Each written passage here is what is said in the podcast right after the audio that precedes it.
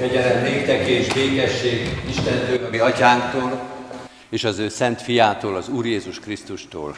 Amen. 62. Zsoltárral kezdjük Isten tiszteletünket, és énekeljük a 62. Zsoltárnak három verszakát, az elsőt, a négyes és az ötös verszakokat, az első verszakot fennállva, a negyedik és ötödik verszakokat helyünket elfoglalva énekeljük majd.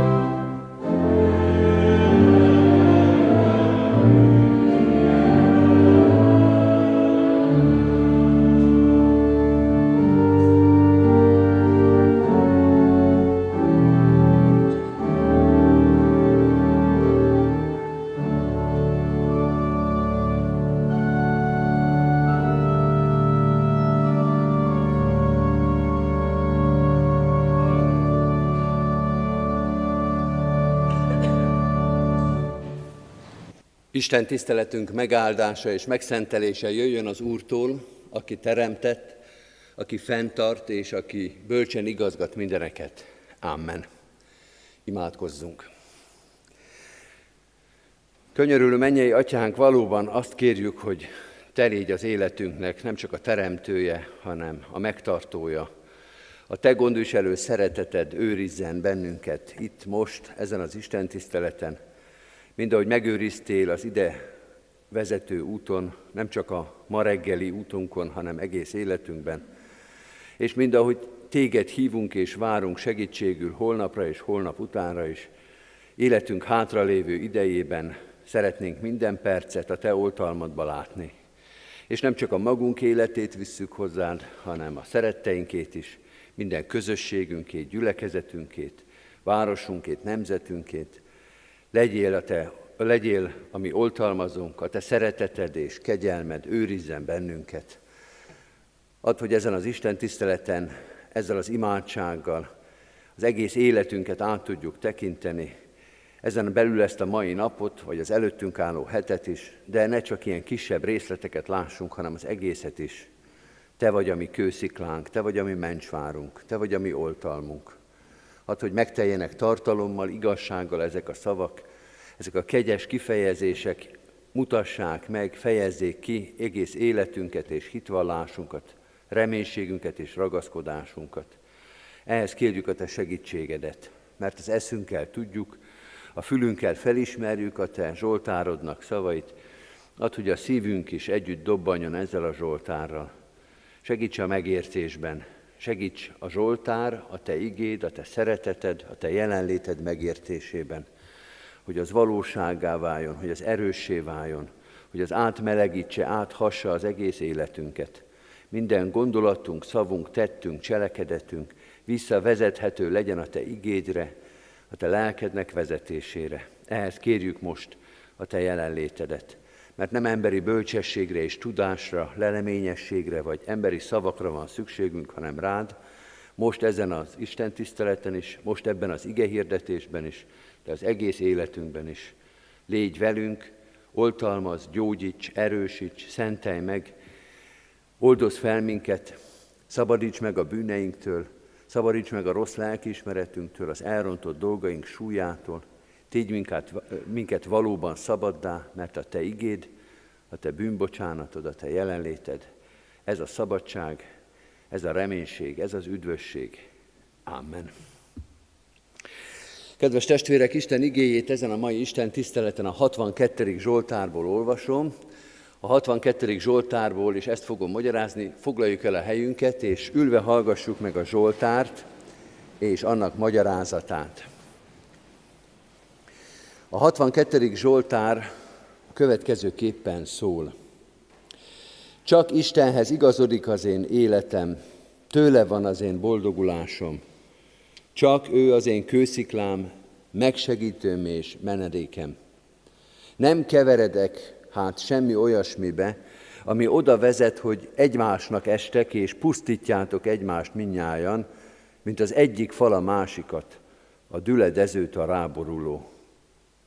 Igaz, hogy azt tanácsolják, hogy el kell szakadnom attól, hogy csak ő a hordozóm, de a hazugságot dédelgetik ezek szavait, álnokság, áldás, szavait áldásosnak mondják, de azok tartalmát semmibe veszik. Nyugodtan várj hát továbbra is csak az Istenre lelkem, mert a reménységem is tőle való. Csak ő az én kősziklám, megsegítőm és menedékem. Nem vagyok tehát rákényszeríthető arra, hogy Istenem kívüli szerencsém és dicsőségem legyen. Istenben van az én erőm, sziklája és az én mencsváram. Benne bízzatok, akármiféle népnek is van most itt az ideje, ő előtte öntsétek ki a szíveteket, erős várunk nékünk az Isten.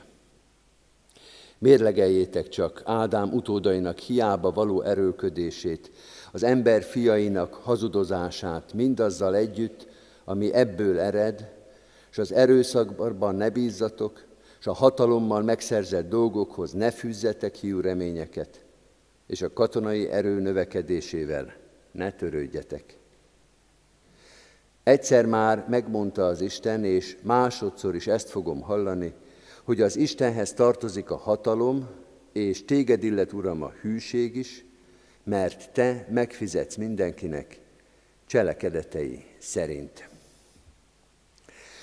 Kedves testvérek, a 62. Zsoltárt olvastuk most Kustár Péter fordításában, és ha Isten engedi és élünk, akkor még a következő vasárnap is egy általa fordított Zsoltárt, a 63. Zsoltárt, annak a szövegét fogjuk olvasni és magyarázni. Mert egy kis, rövid, három részes sorozatban vagyunk, amelyben Zsoltárokat olvasunk, és nem csak a Zsoltárok könyve fűzi össze ezt a három igehirdetést, hanem a fordító is, az 1980-as években elkészített bibliafordítások, egészen pontosan 1986-ban készült bibliafordítás, bibliai értelmezés, ami már önmagában is egyfajta igehirdetés, minden szöveg értelmezés, az ige magyarázata, és most ennek a fiatalon elhunyt református teológusnak, Kustár Péternek a biblia fordításain keresztül próbáljuk megérteni, hogy ő mit értett meg Isten igéjéből, és mire indította az őt hallgatókat.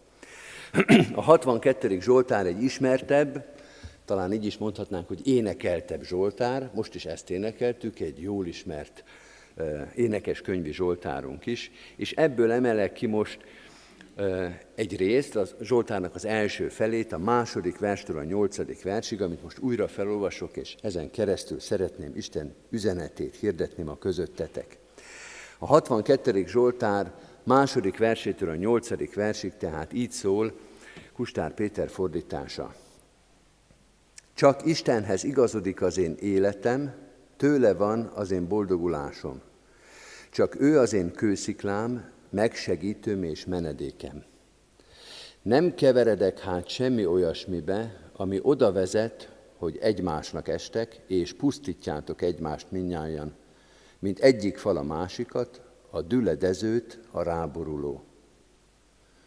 Igaz, hogy azt tanácsolják, hogy el kell szakadni attól, hogy csak ő hordozzon, de a hazugságot dédelgetik ezek, szavait áldásosnak mondják, de azok tartalmát semmibe veszik. Nyugodtan várj hát továbbra is, csak az Istenre lelkem, mert a reménységem is tőle való. Csak ő az én kősziklám, megsegítőm és menedékem, nem vagyok tehát rá kényszeríthető arra, hogy Istenen kívüli szerencsém és dicsőségem legyen. Istenben van az én erőm, sziklája, és az én mencsváram.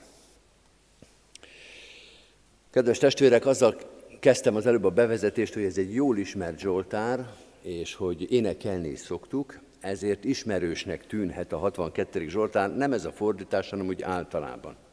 És mint minden bibliai szövegnél, vagy mint minden szövegnél, az ismerősség egyszerre előny és hátrány mert hogyha az ismert Zsoltára között fel kell sorolni, és beleesik nekünk a 60, 62. Zsoltár, akkor az részint jelentheti azt, hogy ismerjük ezt a sokszor énekelt dallamot, ami egyébként a 24. Zsoltárnak a dallama az énekes könyvünkbe.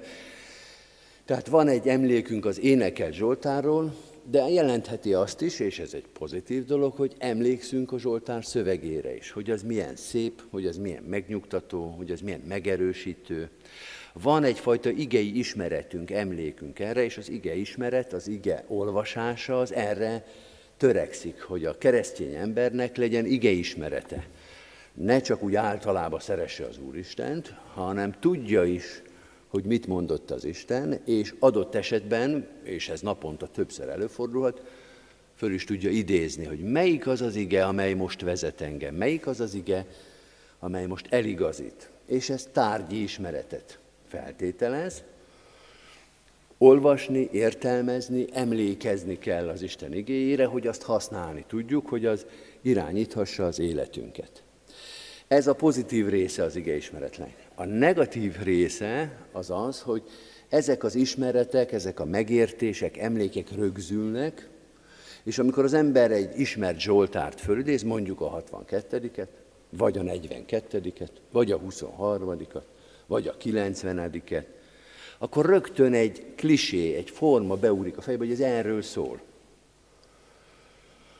És a kérdés, hogy tényleg arról szól-e, hogy jól értettük-e meg, és hogy szól-e még valami másról is, ami talán most nem jut az eszünkbe, vagy soha nem is jöttünk rá, hogy túl gyorsan lezárjuk a megértést, túl hamar, esetleg hibásan, és már nem azzal a frissességgel, azzal a kíváncsisággal olvassuk a Zsoltárt, hogy vajon mit is mond a 62. Zsoltár, hanem azzal a megértéssel, hogy a 62. Zsoltár az erről szól. Úgyhogy minden szövegolvasásnál és a bibliai szövegolvasásnál kell, hogy legyen bennünk. Erővel is, ha jól esik. Erőltetni is kell. Hogy olvassuk csak el újra, értelmezzük csak. Emlékszünk persze nagyjából, hogy miről szól, de nézzük meg újra, mintha most olvasnánk először. És minden biblia fordítás, új biblia fordítás, elvileg minden igehirdetésre készülés is ezzel indul, hogy nem az a kérdés most, hogy mire emlékszünk, hanem nézzük csak meg, mintha először olvasnánk. Hogy friss, új tartalmakat érezzünk meg, és a korábbi helytelen vagy hiányos megértéseket kiszűrjük vagy kiegészítsük. Amikor egy új fordítást olvasunk, és számunkra ez az egyébként most már évtizedes fordítás új lehet, akkor ezt a lehetőséget ragadjuk meg, hogy nézzük meg, hogy mit értett meg ott akkor a fordító, és mivel frissítheti ez az igehirdetés, ez a Biblia fordítás a 62. Zsoltáról már kialakult véleményünket. És mielőtt belekezdenénk a konkrét értelmezésbe, egy rövid kis nyelvészeti kitérőt hadd tegyek. A nyelvészeti megértés, ez a kitérőnek az első gondolata, ahogy megértsünk egy szöveget, az tulajdonképpen hasonlítható a keresztrejtvényfejtéshez, vagy ami matematikában nagyjából hasonló a sudoku rejtvénynek a megfejtéséhez. És pedig abban hasonlít, hogy akár mennyire is egységben látunk egy szöveget, vagy hallgatunk meg most például egy szöveget, vagy olvasunk fel mondjuk egy Zsoltárt, azt nem egyszerre érti meg az ember. Nem arról van szó, hogy ránéz a keresztrejtvény, és rögtön látja a beírandó szavakat, hanem el kell kezdeni lépésről lépésre megérteni. És ez azért is nehéz, mert akármennyire is úgy van, mert nem tudjuk másképpen csinálni, hogy a szöveget lineárisan olvassuk, balról jobbra haladva, vagy a Héberbe jobbról balra haladva, ez egyébként mindegy. Hiába van ennek egy fizikai sorrendje, a megértés az nem ebben a fizikai sorrendben történik, hanem van egy belső logikája, egy belső szerkezete a nyelvnek, ami alapján a megértésbe haladunk, és ez általában független, vagy sokszor független, hogy milyen sorrendben vannak például ott a szavak. Hogy hogy kell haladni a megértésbe. Hogy van egy kód, és egy kód kulcs a fejünkbe, amivel fölfejtjük, hogy első lépés, ezt megértettük, ebből következik a második, a harmadik, a negyedik, és haladunk valamilyen a fizikai sorrendtől függetlenül, vagy attól néha független logikai formában, hogy hogyan értünk meg egy szöveget, hogyan bontjuk ki annak az értelmét. Tehát az első kérdés mindig az, hogy hol a bejárat a szövegbe, hogyan fogjuk megérteni, hogy kell elkezdeni a megértést, és abból a már megértett részből hogyan következik a következő és a következő megértés. Ez igaz a fordításra is, az idegen szövegből való fordításra, akár hogyha csak egy három szavas kis szót vagy mondatot kell lefordítani, ott is igaz, de igaz egy egész szövegnek a megértésére, például a 62. Zsoltár második és nyolcadik versek közötti szövegtestet, meg kell keresni, hogy hol fogunk abba belépni, mi az első megértés, ami alapján a többi részletet majd szépen elhelyezzük, vagy elkezdjük sorrendbe rakni. Hustár Péternek, az Ószövetség nagy fordítójának és tanulmányozójának az volt az egyik zsenialitása, vagy újítása, vagy érdekessége, hogy a héber nyelvre, ami ráadásul nem csak régi, már ha ezt egy nyelv ért, lehet értelmezni, hanem egy nagyon más szerkezetű nyelv, alkalmazott egy ilyen kódkulcsot, hogy hol a bejárat, és hogyan haladunk tovább a megértésbe. És arra hívta föl a figyelmet, ami egyébként minden fordításnál úgy van, hogy amikor fordít az ember, akkor meg kell próbálnia tudatosan letenni azt a kódkulcsot, ami a fejében van, és ami az anyanyelvére vonatkozik, hogy egy magyar nyelvet hogyan értenénk meg, egy magyar szöveget, mert most nem magyar nyelvet értelmezünk, hanem ebben az esetben egy hébert, és azt a kódkulcsot, vagy használjunk egy másik képet, azt a szemüveget kell fölvenni, amivel azt lehet értelmezni, és hibás az, ha az ember magyarul akarja értelmezni a nem magyar szöveget, mert ez más. Hát innentől kezdve átadjuk a szakembereknek ezt az rendkívül értékes dolgot, hogy hogyan lehet lefordítani egy olyan szöveget, ami más szerkezetben, más gondolkodásban, más korban, más kulturális környezetben született meg, és áthozni az értelmét ide, mert nekünk viszont most kéne megérteni 2021-ben, tehát akkor születik meg a megértés, amikor az a régi, másik kultúrában megszületett szöveg és annak az üzenete megérkezik ide, és elkezdjük tudni értelmezni. Annál is inkább magunk mögött kell ezt hagyni, mert azt is látni kell, hogy most nem fordítás következik, mert mi már itt, hála Kustár Péternek, egy magyar szöveggel fogunk foglalkozni. Tehát nem az a kérdés, hogy ő hogyan fordította, ez az ő kérdése volt, hanem azt a fordítást, amit ő ide tett azt mi hogyan tudjuk értelmezni. Az első kérdés tehát, hogy hogyan lépünk be ebbe a Zsoltárba, abban a Zsoltár szövegben, amit eh, ez a testvérünk lefordított 1986-ba. Hol a bejárat? Az én meglátásom szerint, az értelmezésem szerint ezen a szövegen a bejárat az nem egy szó, nem egy mondatrész, hanem egy szerkezet, egy lüktetés, egy szövegen belüli dinamika, amelyet Kustár Péter behozott ebbe a Zsoltár értelmezésbe. Egy inga mozgás. Mert bármelyik fordítását nézzük a 62. Zsoltárnak, érdemes megnézni több fordítást is, mindegyikben van feszültség, és a feszültségnek a két pontja mindenhol ugyanaz. Az egyik pont a hűség, a kitartás, az állhatatosság, és ugyanezen a szövegen belül megjelenik az ellentét is, a hűtlenség, az elpártolás, az elsodródás. Ezt a két ellentét párt mutatja föl a Zsoltáros. De még a többi fordítás aránytalan, kiegyenlítetlen a fordításban, és főleg a megnyugvásról, főleg a hűségről, főleg a kitartásról szól, például az énekelt Zsoltárunk is ilyen. Ha elénekeljük, ez egy megnyugtató Zsoltár. Főleg az van kiemelve, az énekeskönyv szerkesztője aztán meg pláne azt emelték ki, hogy csak Istenben bízunk, hogy ő a mi mencsvárunk, hogy ő benne nyugszunk meg. Tehát ezt a pozitív részét emeli ki, ami talán feltűnhet az első olvasás, hogy Kustár Péter fordításában 50%-ban negatív dolgok is megjelennek. 50%-ban a pozitív, a megnyugtató, a hűség, az Isten melletti kitartás, de a fordításában erőteljesebben, a többi fordításnál erőteljesebben jelenik meg az elpártolás, a hűtlenség, az elsodródás. Mit jelent ez? Azt jelenti, hogy Kustár Péter úgy látja ezt a Zsoltárt, mint ahol ez a két dolog, mint az inga mozgás ide-oda működik. Akkor is megjelenik, ami a többi Zsoltár fordításnál nem. Most föl fogom olvasni ezt a Zsoltárt, de csoportosítva. Először fölolvasom a pozitív részeket, ami a 62. Zsoltárban általánosabb, és utána kiemelve csak a negatív, a hűtlenségről, az elpártolásról, a kísértésről, a csábításról szóló részeket. Azt mondják a pozitív oldalai ennek a Zsoltárnak. Csak Istenhez igazodik az én életem, tőle van az én boldogulásom, csak ő az én kősziklám, megsegítőm és menedékem. Nyugodtan várj hát továbbra is csak az Istenre lelkem, mert a reménységem is tőle való, csak ő az én kősziklám megsegítőm és menedékem.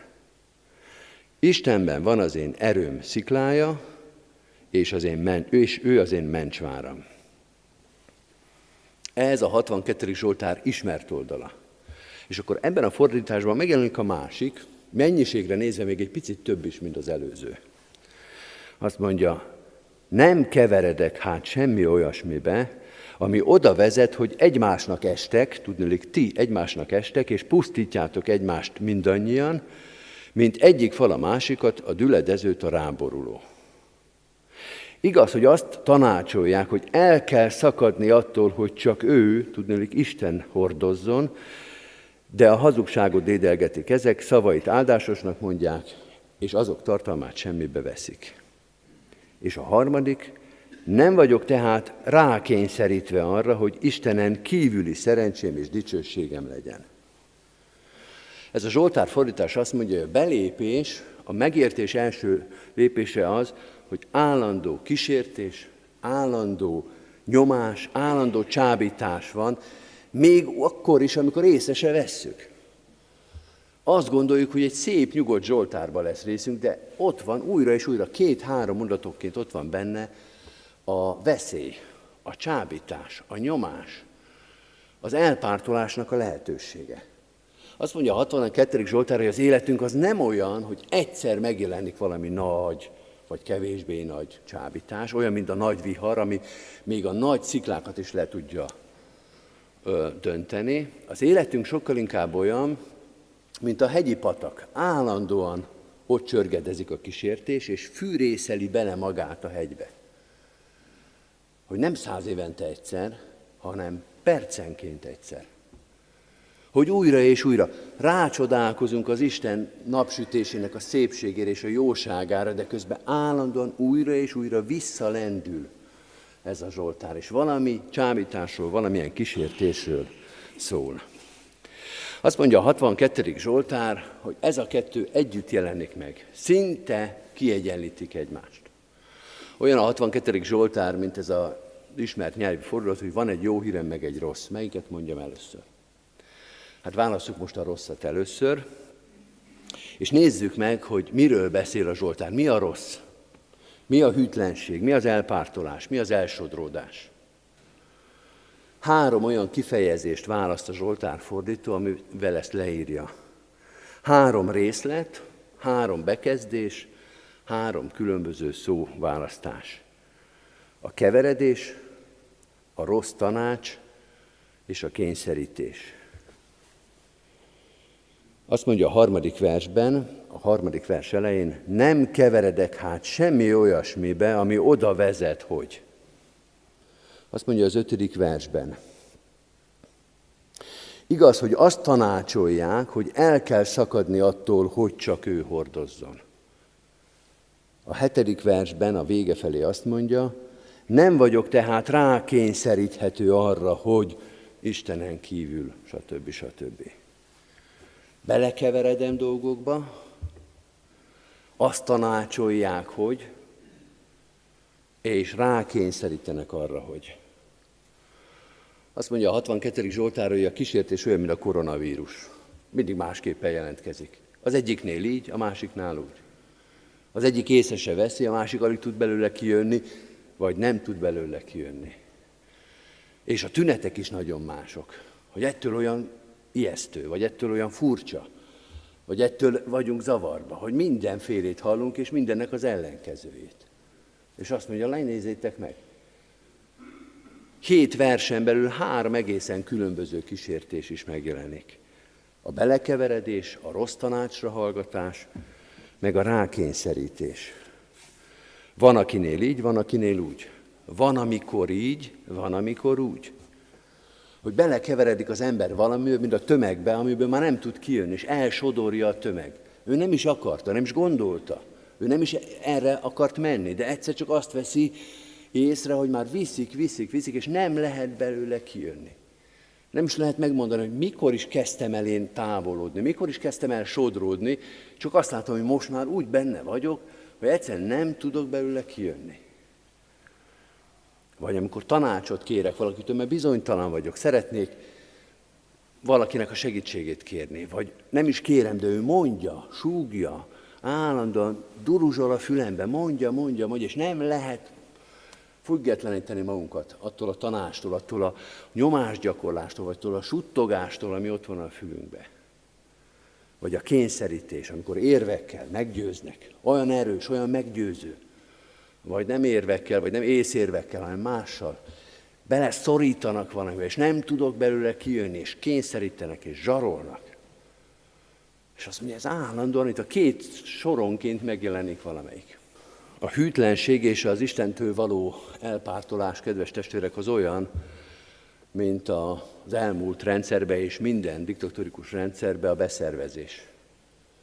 Hogy még oda is írták, hogy hazafias alapon szerveztük be, zsarolással szerveztük be, előbbre juttatással szerveztük be, pénzzel, hogy az egyiket így, a másikat úgy.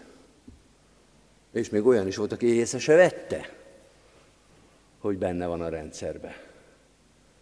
Hogy csak utólag derül ki, hogy az ő jelentései, a beszéde, amit elmondott ennek, annak, amannak, az az hova került. A 62. Zsoltár azt mondja, hogy két soronként tudok példát mondani arra, hogy hogyan sodródhat el, hogyan tűnhet el az ember az Isten erőteléből. És a legrosszabb az, hogy akármelyik, a félelmesebb, vagy a kevésbé félelmesebb, a durvább, vagy a, a, kellemes, ked, vagy kevésbé durva dolog is ugyanoda vezet az elszakadáshoz. Ha így nézzük, akkor a 62. Zsoltár tulajdonképpen egy félelmetes Zsoltár. És azt mondja, hogy nem lehet felsorolni azt a sok-sok aknát, ami itt van előttünk, és nekünk ezen a mezőn kellene járni. Hát az egyiket mondjuk kiszűröm, vagy a másikat, vagy fölismerem a harmadikat, de hát azt látjuk, hogy nagyon sok van, egyre majd csak rálép az ember, megoldott hármat, de a negyediken elbukik, és végig is ugyanoda kerül, mint hogy az elsővel elbukna. Hát milyen igazságtalan, milyen félelmetes rendszer. De kedves testvérek, nem ér véget a Zsoltár itt, vagy nem is az, hogy nem ér véget, hanem folyamatosan mondja a jót is, úgyhogy most gyorsan meneküljünk át a Zsoltár jó oldalára, a biztató oldalára, és nézzük meg, hogy miről beszél ez a Zsoltár, ez a megnyugtató, szép, kedves, megerősítő Zsoltár, amikor a napfényes részét hangsúlyozza az életünknek. Három jó részlet van ebben a néhány versben. Tulajdonképpen ez csak kettő, mert az egyik a szinte ismétlés, de ezeket is hadd emeljem ki a kulcsszavakat. Az egyik kulcsszó a csak, a másik pedig a nyugodtan. Csak Istenhez igazodik az én életem. Így kezdődik a Zsoltár, ez az alaphangja, ezt is énekeljük. De van a nyugodtan is, az is egy, eh, egy fontos rész. Hatodik versben, nyugodtan várj hát továbbra is, csak az Istenre lelkem. A csak szó az nekünk protestánsoknak rögtön otthonosan hangzik, pláne ha latinul mondjuk, szóla vagy szólus, attól függ, hogy mihez fogjuk majd egyeztetni, mert a protestáns hitben van egy ilyen fő irány, van egy ilyen oszlop, hogy ez tartja a hitünket. A szóla grácia, a szóla fide, a szólus Krisztus, a szóla scriptura, hogy egyedül csak, és a Zsoltán is ezt mondja, hogy csak Istenben nyugszik meg a szívem, csak hozzá fűzöm magamat. És sok ige van a Szentírásban, amely ezt a kizárólagosságot mondja. Az Ézsaiás könyvében van egy nagyon híres ige, azt mondja, hogy elfeledkezhetik-e az anya a csecsemőjéről, a gyermekéről. Ha el is feledkezik róla, én nem feledkezem meg rólad. Vagy Jézus is azt mondja, arra utal, ez is Ószövetség idézet, hogy az ég és a föld elmúlik, de az én igém nem múlik el. Csak az Isten igéje, csak az én ígéretem, az nem fog elmúlni. Minden elmúlik, még az ég és a föld is. De ez megmarad. Egyedül Isten, mondja a 62. Zsoltár. Ez tulajdonképpen elsőre ijesztőnek tűnik, mert azt mondja, hogy mindent elveszítünk. Minden elárulhat minket. Még az anyánk is elfeledkezhet rólunk. Minden veszélyes, hogyha hozzá kötjük magunkat. Egyedül csak az Isten az, aki nem, de egyébként minden, amit olyan fontosnak tartottunk, olyan szentnek tartottunk, úgy ragaszkodtunk hozzá, azokat mind le kéne mondani, mert csak az Isten a megbízható. Kedves testvérek, ez egyébként nem erről szól, és hadd fordítsa meg ezt a kihegyezett megfogalmazást. Azt mondja a 62. Zsoltár is, és minden ilyen ige, hogy az Isten az mindig jelen van. Az Isten az mindig megbízható. Akkor is, amikor egyébként sok bizalom, sok reménység van az életben, amikor úgy jól mennek a dolgok, amikor kvázi Isten nélkül is mennek a dolgok, amikor úgy érezzük, hogy biztonságban van az életünk, akkor is ott van az Isten, de amikor tényleg úgy érezzük, hogy minden elbukott, hogy minden elszaladt, a 11. Zsoltárban van, ha jól emlékszem, hogy amikor az alapfalakat is lerombolják, vagyis az életünk legstabilabb, leg legkipróbáltabb dolga is, amire építettünk mindent, hogy még azok is összeroppannak, az Isten akkor is ott van. Hogy bármi elborulhat az életbe, bármit elveszthetünk, bármi erodálódhat, de az Isten hűsége nem. Tehát nem megijesszen minket ez a szólusz szóla, ez a csak Istenbe, hanem biztasson minket, hogy olyan helyzet nem állhat elő. Amikor oda nézünk az Úristenhez, és nincs ott, vagy erőtlen, amit Radónti érzett, hogy azelőtt, ahol azelőtt az angyal állt a karddal, talán most senki sincs. Hála legyen az Istennek, hogy nincs olyan, hogy ahol korábban az Isten állt, ott most senki nincsen. Bízzatok abban, mondja ez a Zsoltár, hogy soha meg nem történhet az, hogy az Isten cserbe titeket, tehát ha hozzánk kötitek az életeteket, akkor minden helyzetben megőriz titeket szikla és menedék és mencsvár. Ezeket sorolja a 62. Zsoltár is. És tulajdonképpen ugyanezt mondja a nyugodtan szó is, amikor azt mondja, hogy nyugodtan várj hát továbbra is csak az Istenre lelkem.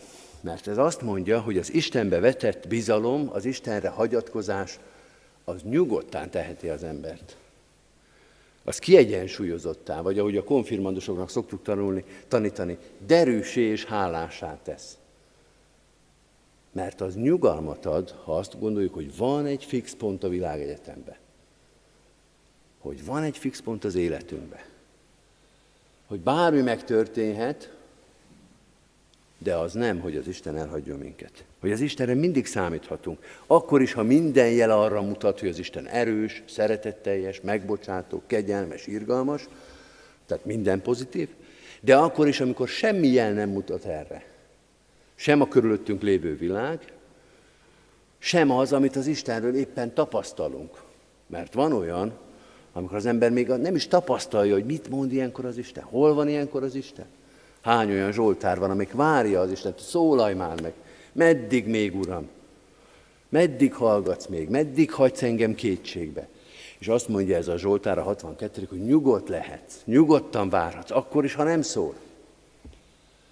Akkor is, ha nem érzékeled, ha nem tudod, hogy hova kell most nézni, ha az Istent keressük. Mert megígérte, hogy hozzá kötheted az életedet.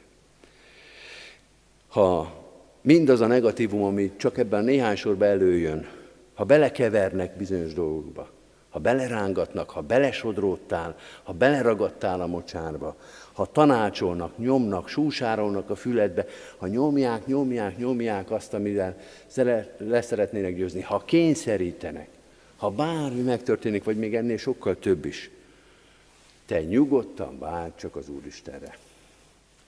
Te nyugodtan rábízhatod magadat, mert sokkal erősebb, mint ez az összes többi negatív, Istentől elszakító dolog. Kedves testvérek,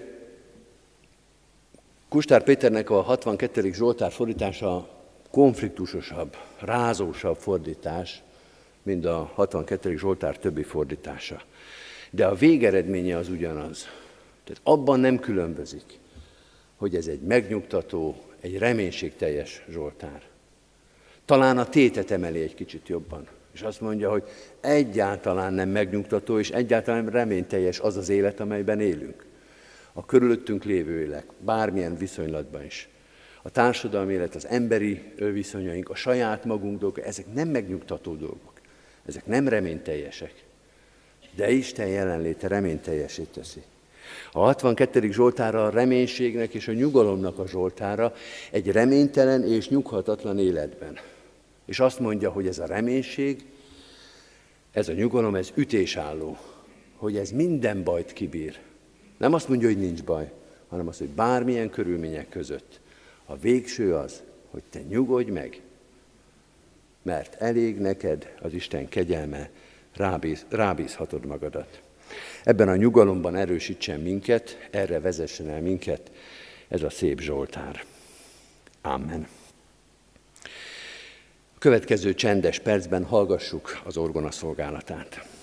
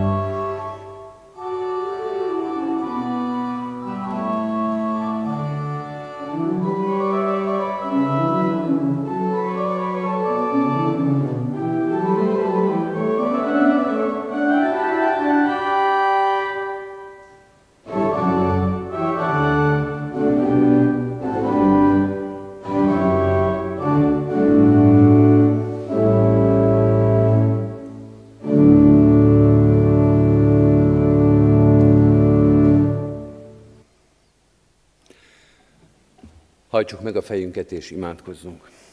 Urunk, köszönjük, hogy van biztos pont az életünkben, van megnyugvás és békesség. Nem bennünk és nem körülöttünk, nem az emberi világban és az emberi létben, hanem Te benned, Urunk. Bocsáss meg, hogyha máshol kerestük a békességünket. Bocsáss meg, ha azt gondoltuk, hogy nekünk nincs szükségünk a Te békességedre, hogy elég erősek vagyunk a viharok között, hogy megoldunk mindent magunk, hogy helyre tudjuk tenni a dolgainkat, hogy rendezni tudjuk a feladatainkat.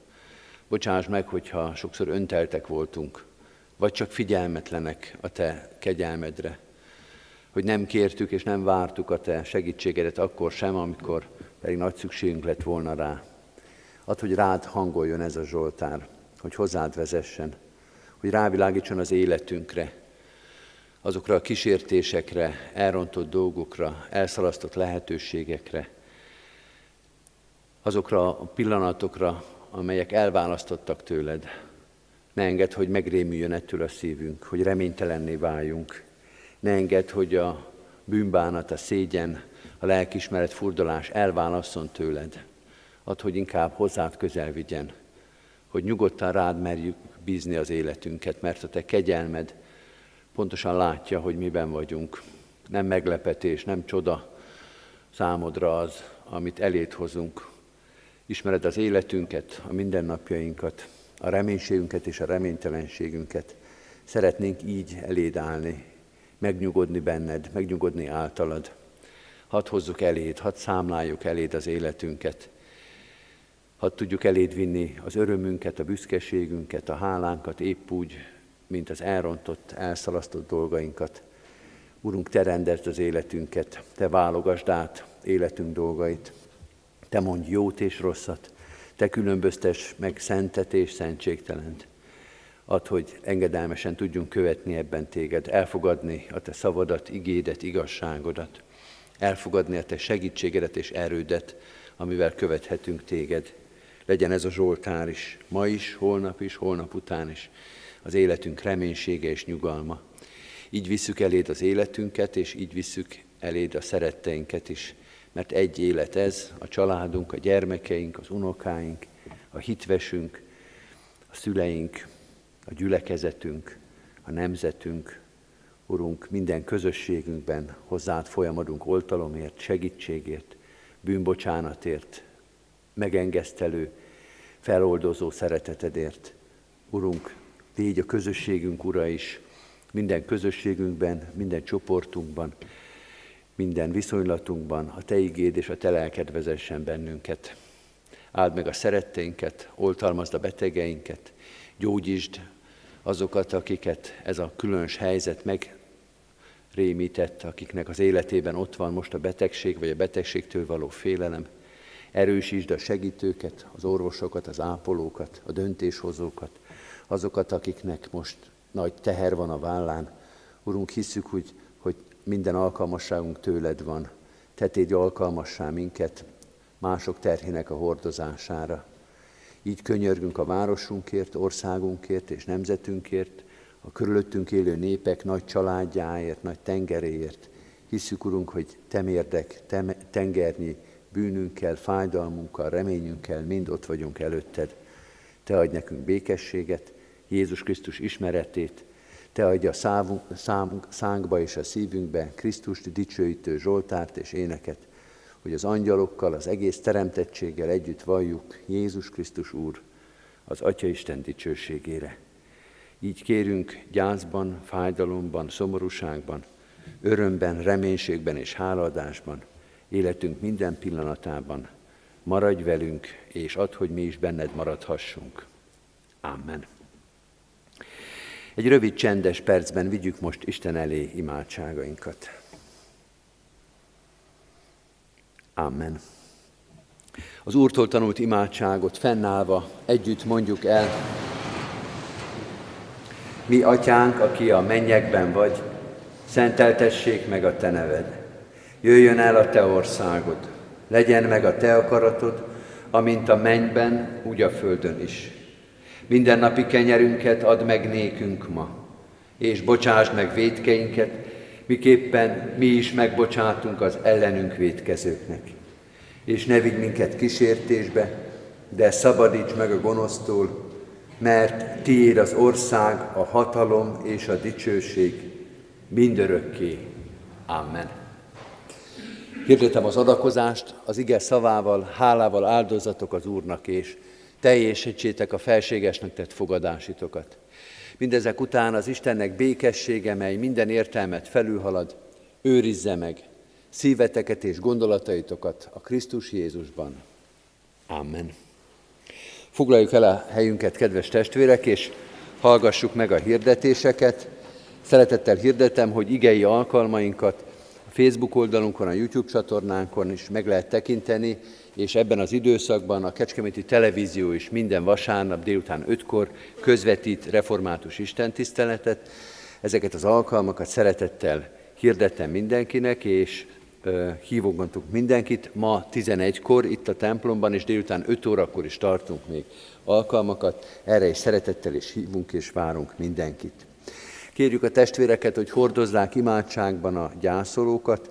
Az elmúlt héten imádkoztunk Orbán Márta Ágnes, Hajós Ferencné Szabó Mária Luisa, Cseh Sándor, Csepeli Éva Edina, született Monda Éva Edina, testvéreink itt maradt gyászoló családtagjaiért, szeretteikért, halottaink, Csányi Tóth János, 56 éves testvérünk, akinek temetése 8-án hétfőn, 9 órakor lesz a köztemetőbe. Geiger Ferencné Szűcs Teréz, 90 évet élt testvérünk temetése, 8-án hétfőn délután 2 órakor lesz a köztemetőben. Gyóni Imre, 73 évet élt testvérünk temetése 9-én kedden, 14 órakor lesz a köztemetőben. És Baranyi Kálmán, 61 évet élt testvérünk temetése 10-én szerdán, 10 óra 45-kor lesz a köztemetőben. Isten szent lelke vigasztalja a megszomorodott szívű családtagokat, hordozzuk imádságba azokat, akik a gyász nehéz terhét viselik most. Köszönettel hirdetjük az adományokat. Az elmúlt héten mintegy 830 ezer forint adomány érkezett gyülekezetünkbe. A kiemelt szolgálatunk, a kiemelt adakozásunk ebben évben a Széchenyi Városi templomnak, gyülekezeti központnak a felépítése. Erre már összesen több mint 10 millió forint adomány érkezett Kérjük a gyülekezet tagjait, hogy imádságban hordozzák ezt a feladatunkat, vállalásunkat, és őrizzék meg támogató szeretetükben mindvégig, amíg ez el nem készül. Az adományok befizetéséről annyit szeretnék mondani, hogy nagyon sok banki átutalással érkező adomány van a gyülekezetben, ezt hálásan köszönjük, arra kérünk mindenkit, hogy pontosan pontos adatokat adjon meg az adakozásnál, hogy arra a célra tudjuk fordítani, amelyre az adakozó kívánta, tehát hogy a közlemény rovatba írják fel pontosan, hogy milyen célra kívánták befizetni az adományt. Alkalmainkból csak néhány dolgot szeretnék hirdetni, a házasság hete programot, ami előttünk áll.